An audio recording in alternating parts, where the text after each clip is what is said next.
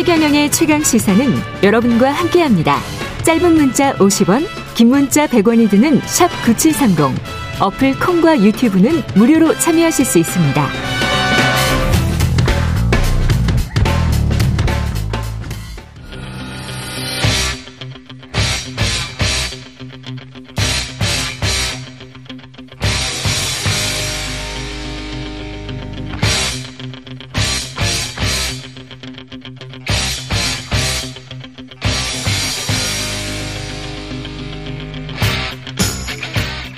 예, 답답한 정치 이슈를 팍팍 때려보는 시간입니다. 정치펀치 이번 주부터 격주로 이현주 전 국민의힘 의원과 함께하겠습니다. 안녕하십니까? 네, 안녕하세요. 예, 의원, 예, 정치펀치 시간에는 처음 뵙게 되는 거네요. 어, 그렇죠, 예. 그렇죠. 네, 유튜브는 예. 몇번 나왔지만 유 튜브는 네. 몇번 했습니다. 이슈도 함께 예, 진행을 했었죠. 예. 그 국민의힘 이야기부터 좀 해볼까요? 국민의힘 네. 보궐선거 같은 경우는 누가 되는 겁니까? 지금 아, 왜 이렇게 언론이 조용 조용하는 거지? 예. 아무도 관심이 없어서. 아무도 관심이 없습니까? 아, 누가 되는 거예요? 저도 잘 모르겠어요. 예, 뭐 어, 거론되는 사람들은 있는데. 예. 예. 예. 거론되는 사람들 아니 뭐 거론되는 것도 그냥 언론에 나오니까 그런가 보다 하는 거지. 현역이 음. 좀 이렇게 후보 등록을 했습니까? 현역 국회의원이? 등록한 건 아직 저는 그 기사를 못 본 것 같은데요. 최강 시사에서는 네. 이용호 의원 뭐 어, 인터뷰하고 그랬었는데 네. 그랬는데 음. 이용호 의원은 아직 등록을 안 한 것 같이 보이는데요. 아, 등록했으면 의원, 등록했다고 나오겠죠. 그렇죠. 현역 네. 의원이 지금 안 보여요. 네. 아니 뭐 음. 현역이든 뭐든 네. 등록했다고 나오는 아니 워낙 관심이 없어서 그런가요? 지금 이게 태영호 의원의 대타죠. 그렇죠. 예. 네.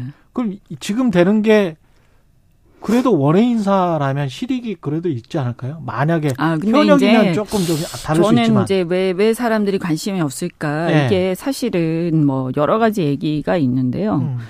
어뭐 얼마나 갈 거냐 하는 그런 것도 좀 있고 얼마나 갈 거냐? 예, 지도부가 체제가 예, 체제가 계속 갈 거냐 비대위로 아. 갈 수도 있지 않을까 이런 상 그러니까 지도부의 현재 이런 상황으로 어 총선을 치르기에는 뭔가 좀 예, 좀 부족한 듯하다 이런 얘기들도 좀 있고 국민의힘 내부에서 네 예. 일단은 어쨌든 이 사태 자체 그러니까 음. 최고위원 두 명이 이렇게 된것 자체가 물론 한 명이 사퇴했지만 예. 이렇게 된것 자체가 이게 뭔가 이, 이 자체가 사실은 김기현 지도부에 굉장히 큰 타격이죠. 음. 음. 그리고 두 분이 의미에서. 1등 어 1등 2등 아닌가요 거의? 1, 1 2등 아니면 2, 3등 이 정도 됐을걸요. 누, 아, 아니죠. 그, 태영 의원은 그 거의 아, 꼴, 거의 마지막이었나?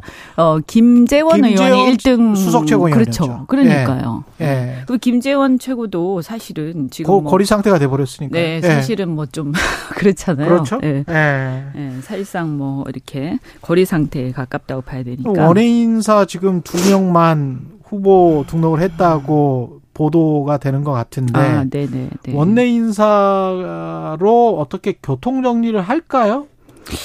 지도부에서 만약에 네. 이렇게 조금 비중 있는 사람으로 교통 정리를 한다 그러면 음.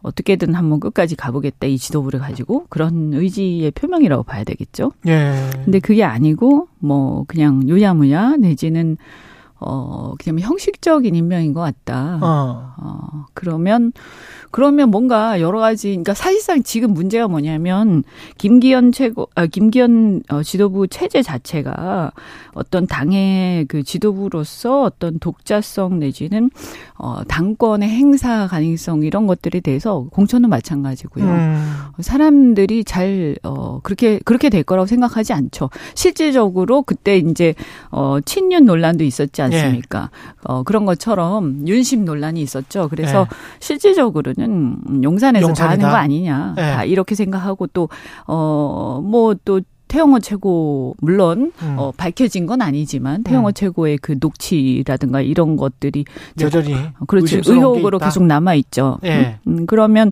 이런 상태에서 이 최고위원이 무슨 의미가 있냐?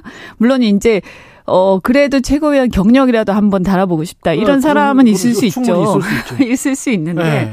집권여당 뭐, 최고위원인데. 또 뭐 그런 네. 경우에는 또 사실 당 입장에서 크게 도움이 되겠습니까? 그런 사람이. 아, 그러네. 예, 예. 그러니까, 뭐. 그러니까 당이 원하는 인물과 본인의 희망사항이 다를 수가 있겠네요. 그렇죠. 예. 충분히. 그리고 그 최고위원회 성향이나 뭐 이런 것도 그것도 또 맞아야 되고요. 이른바 음. 뭐 친윤 쪽으로 지도부가 지금 그렇게 계속 갈 수밖에 없는 걸까요? 그렇죠. 네. 어, 당연히 뭐 특별히 사정 변경이 없으니까. 음. 근데 이제 예를 들어서 그런 이제 친윤 인사를 하긴 해야겠고, 근데 총선을 앞두고 너무 친윤 색깔이 드러나도 또 곤란하고, 뭐 굉장히 딜레마 상황에 네.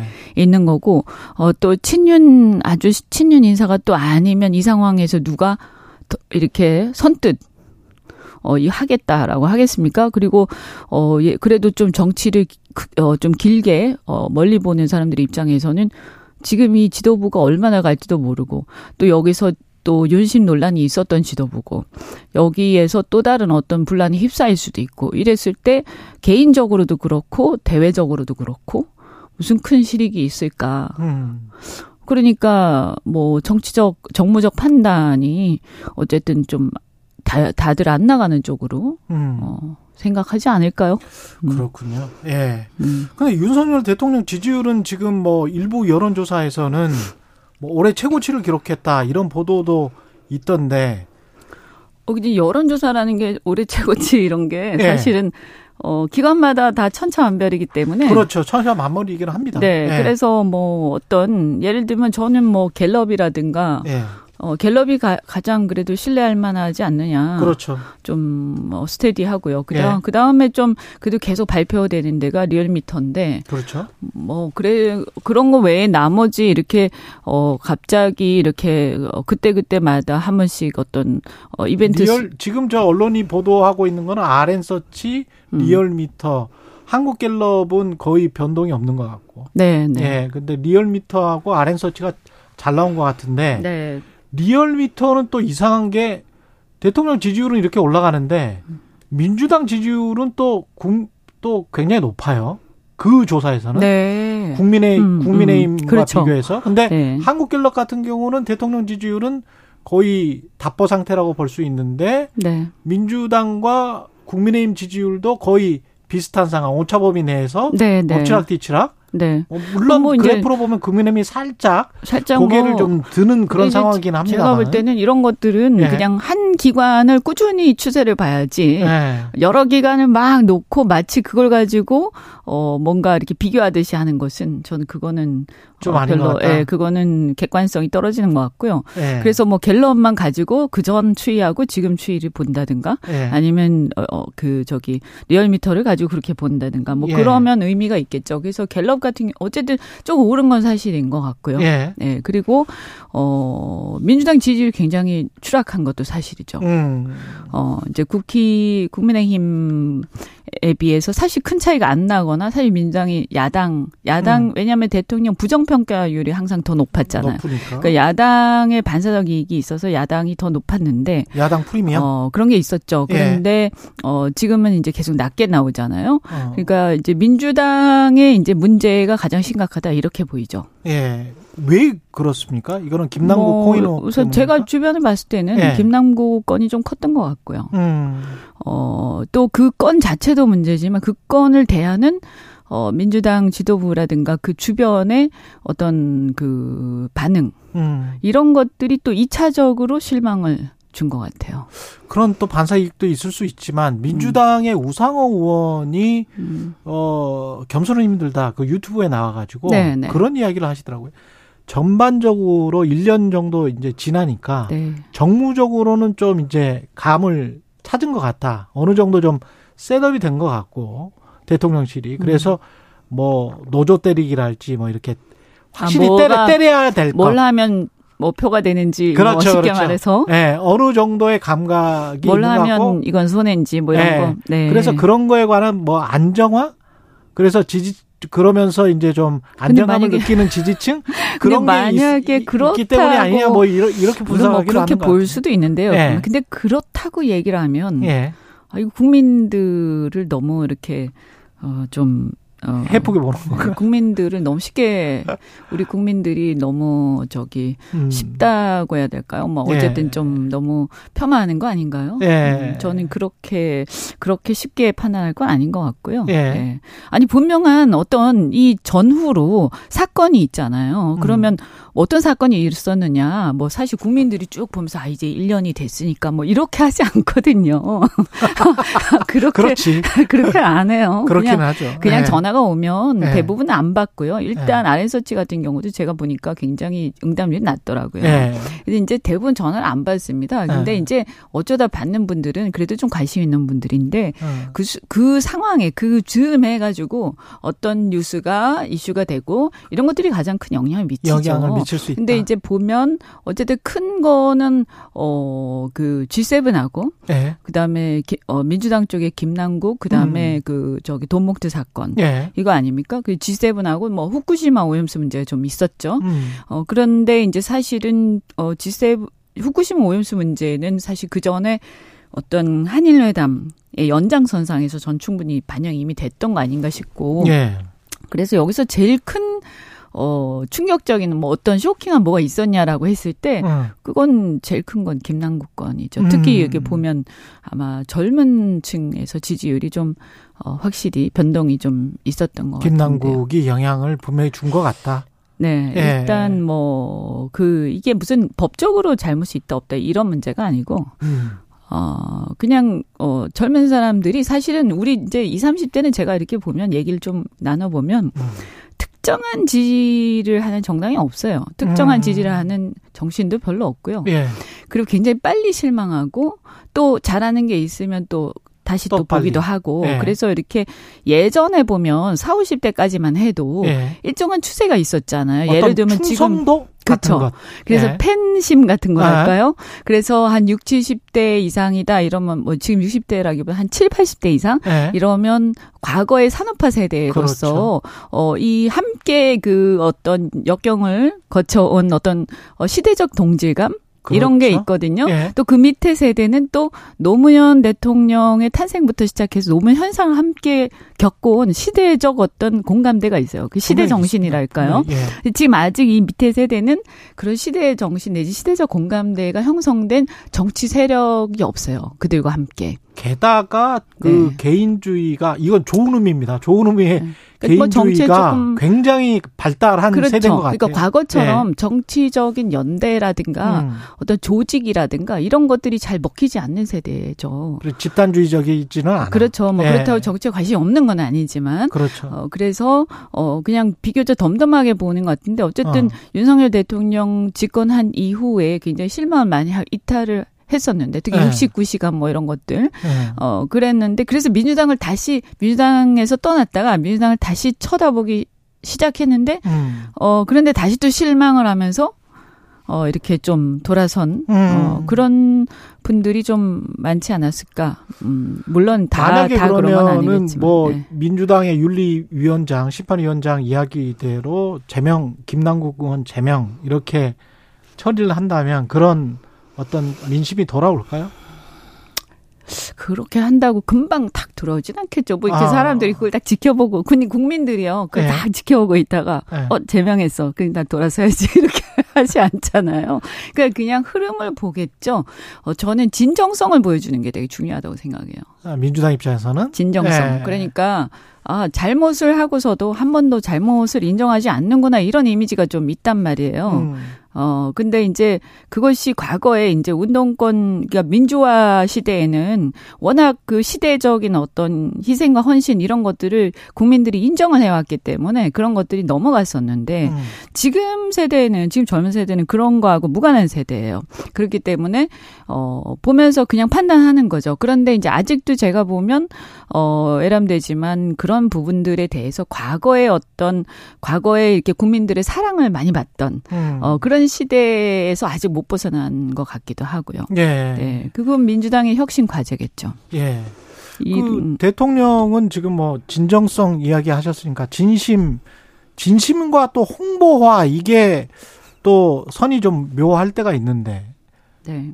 그 동물 예능 프로그램에 출연을 해가지고 뭐 진심으로 동물을 아끼는 마음을 보여준 건지 아니면은 홍보성 인 건지 그리고 그 홍보성에 어떤 언론이 물론 뭐뭐 본인들 나름대로의 스케줄 때문에 네. 또는 뭐뭐 뭐 섭외를 하다 보니 그렇게 됐다라고 지금 이야기를 하고 있으니까 근데 어떻게 보세요? 이걸 받아들이는 뭐 저는 사실은 입장에서는? 그 프로는 못 봤어요. 예, 예.